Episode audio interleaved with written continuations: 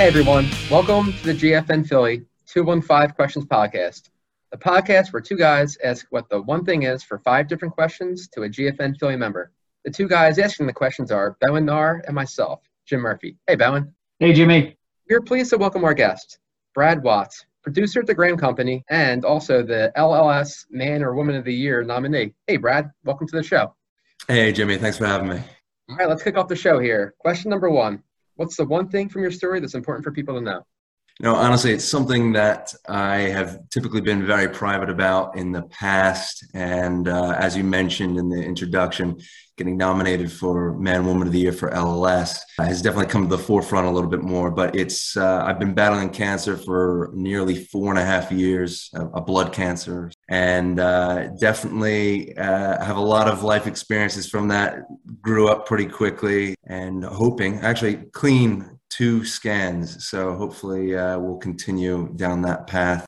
I mean, what's fascinating about that is how casual, nonchalant Brad is. You know, Brad and I are buddies, so we've talked about this over the past couple of years. And I remember just as much as you do, as you posted about on LinkedIn recently, the second time you told me you beat cancer, and I was like, "What? Like, you're just such an overachiever, right? Like, just it can't you can't be a one timer, right? Like, you got to just keep coming back and showing it who's boss there. And it's been amazing how I, almost how little it's affected your personality. Like, you just still stay such a humble and, and good dude. I remember that from the day that we were sitting at La Colombe by City Hall. I didn't know how to tell some of my close friends. And, you know, some of them I, I didn't even mention it to at all. But for Bowen, likewise, I'm sure you'll remember this. I said, Hey, I've kind of sort of got a bit of bad news, uh, and I just didn't know how to deliver it. And Bowen, you know, just blew up my spot, completely made me feel so much better and so much easier to talk about it. I totally forgot how you caveated going into that. Yeah, it was tough to deliver. No, well, I'm you know, glad to hear that you have had two clean scans here, and you know, prayers for more clean scans in the future for you. I'm assuming you felt a lot better after sharing with your friends and family. Do you want to speak on that a bit? Yeah, I, it's something that I never wanted to talk about. I always wanted to internalize it and just keep it private. Long and short of it was I didn't want to be treated differently. Graham was super fantastic with the knowledge that I had been diagnosed, but I still I didn't want to tell anyone. I wanted to keep pushing forward, so I really internalized everything. Uh, but to your point, Jim, when I started to open up a little bit more to LLS for one, and to some of the other people that were diagnosed with similar types of cancer, it made me feel a world better. And now I'm a huge advocate. I spoke on a panel for LLS for adolescent and young adults last week and realized that I should have been doing that from the get go and rather than waiting and holding on to it. Question number two What's the one inspirational quote that you would share with the listeners? It's a again, I'm a little a little bit of a history buff, and I like I like Winston Churchill, so I'm going to go with one of his quotes that can be used in many different ways. But success is not final. Failure is not fatal. It is the courage to continue that counts. I just have gone by that through many years, through my diagnosis, through school, through sports, through work, everything. I've, I've, I've tried to apply that uh, in many different ways. Yeah, a lot of times adversity is actually the spice of life, right? It really allows you to appreciate the good moments, and particularly someone that's gone through what you've gone through with just the gratitude that you share all the time with everyone, constantly. Uh, if anything, I have to tell you to tone it down sometimes. And it's so true. I mean, I think if we all had that posted up on our, our bathroom mirror when we are getting in, up in the morning to say, you know, particularly that failure is not fatal, particularly that last few years just to get through, right?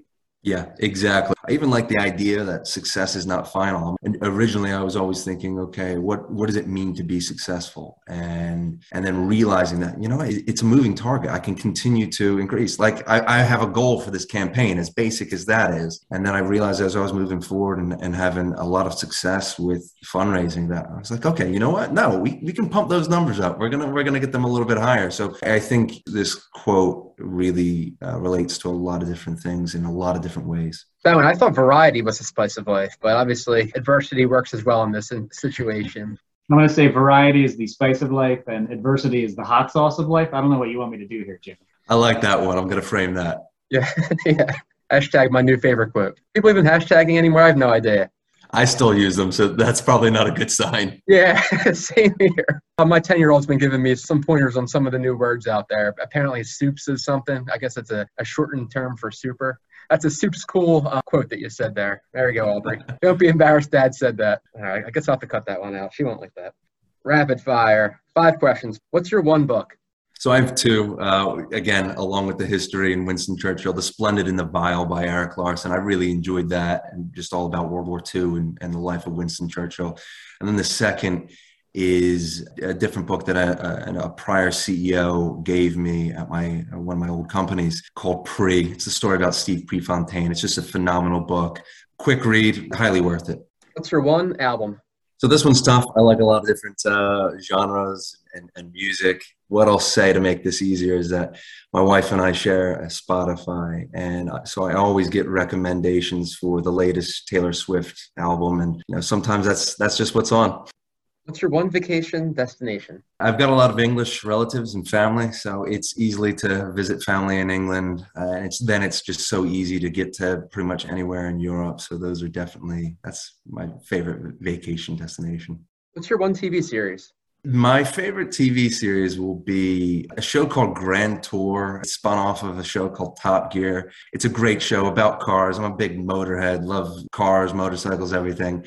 And what's your one movie? I had Good Will Hunting written down for this initially, and then I said, oh, I can't use that. That's probably been used before. So I'm going to go with Planes, Trains, and Automobiles. Great movie. Watch it every Thanksgiving Eve with my family.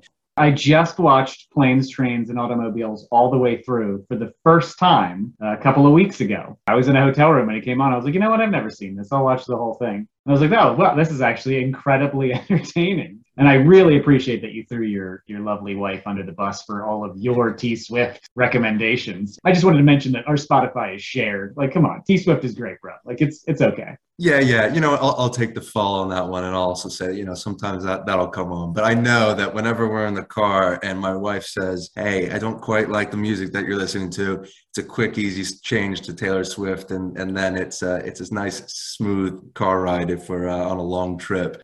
It's okay. We're, we're a couple of Swifties here. Yeah, Taylor Swift is a hit machine, so you really can't go wrong. Any of the albums, Red Album's always a good one to pop on there. You know, the whole family can, can uh, listen in. Is there anywhere in particular in England you'd like to travel to? Pretty much anywhere outside of London. My family's claim to fame is Princess Kate is actually from the town where my grandfather was from, and he had a little car dealership. And a easiest way to put it is a Wawa. He sold cars to the Middletons, and it was actually the proprietor of the Wawa, I'll just keep using that, was invited to the royal wedding.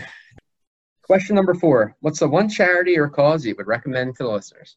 This is easy. Lymphoma and Leukemia Society, as you mentioned previously, running for Man Woman of the Year campaign. Uh, this is something that's near and dear to my heart, has helped me throughout my diagnosis and treatment and my family. But also, it's been around for 70 plus years, over a billion dollars donated to research and patient support. Leukemia is the number one cancer in, in children and young adults the stats around blood cancers are, are, just astounding. And considering the amount of treatments that I have been through for cancer, it's a great opportunity to support and give back to an organization that has supported me so much. It's really an honor to be a part of it. I was super honored when you asked me to be a part of the uh, Man of the Year team. You know, knowing you over the years and hearing about how LLS has helped you and getting involved with some of the other events that they've done, like the, the Big Climb and just so many other things. And you hear about how much it impacts people that are actually utilizing these services. It's awesome it's an honor to be a part of this. We're so happy to have you on here so we can help put this thing on the megaphone and get it shared out there and get you to your uh, unspecified goal of a dollar amount. Yes, we got to keep that dollar amount a little bit of a secret. I don't need my competitors listening into that. But and Bowen, appreciate your your help on the team and everyone else who's on my team. There's a, a great mix of people that have done a, a ton of different things to help support me. And I, I, think this is a great opportunity for anyone listening in on this podcast, anyone from GFN Philly that takes a listen here, sees the post. Brad's been, I'd say, an OG to GFN Philly. Everyone obviously knows you, Brad, and GFN Philly. And I think if you haven't met Brad, this is a great opportunity to reach out and connect with Brad. He's brimming with hope and possibility and happiness. And if you're having a bad day, you call Brad Watts up, and next thing you know, he'll share some of that with you. Yeah, thanks, Jimmy. I really appreciate that. Open to connect with anyone and happy to, even if, if it, someone is going through that as well, happy to direct you to the right resources within LLS. All right, and the last question. What's your one tip for building a meaningful connection? So, a long time ago, I was given a book called The Go Giver, just trying to obtain a go giver attitude, you know, focusing on providing value to others. You know, maybe not looking at it quantitatively and saying I, you give me three leads i give you three leads. It's it's more of how could i provide information or value to this person? If i've got someone who's looking to move out to colorado hey i got just the guy Bowen Nar you have to speak to him. That, those types of things I've had a couple different opportunities within my career. I've also was in um, accounting and finance consulting and also recruiting and helping people find a job was was one of the key things. I still try to do that to this day. I truly believe in giving and it just helps you get to generate a stronger and deeper connection. The Go Giver was one that was on my list for probably 10, 15 years before I finally read it this year. Yeah, it's an awesome book and I can't recommend it enough to everybody. One of the, my favorite parts about that book is the very end where it says you have to be willing to receive. You have to think you're worthy enough of receiving it back. And that was something that I really needed to hear back in the day. All right, so just to recap, so we asked you for one book, but then we ended up with three book recommendations. You know, just doing the math here. Yes, I couldn't help myself, but uh, we, we went with three. But a lot of people have probably already read The Go Giver, so I'll uh, I'll take that in my defense. Uh, we're, we're just having fun here. All right, Brad. Well, thanks again for joining us here on the GFN Philly 215 Questions Podcast. Thank you, Jimmy. Thank you, Bell. Appreciate it.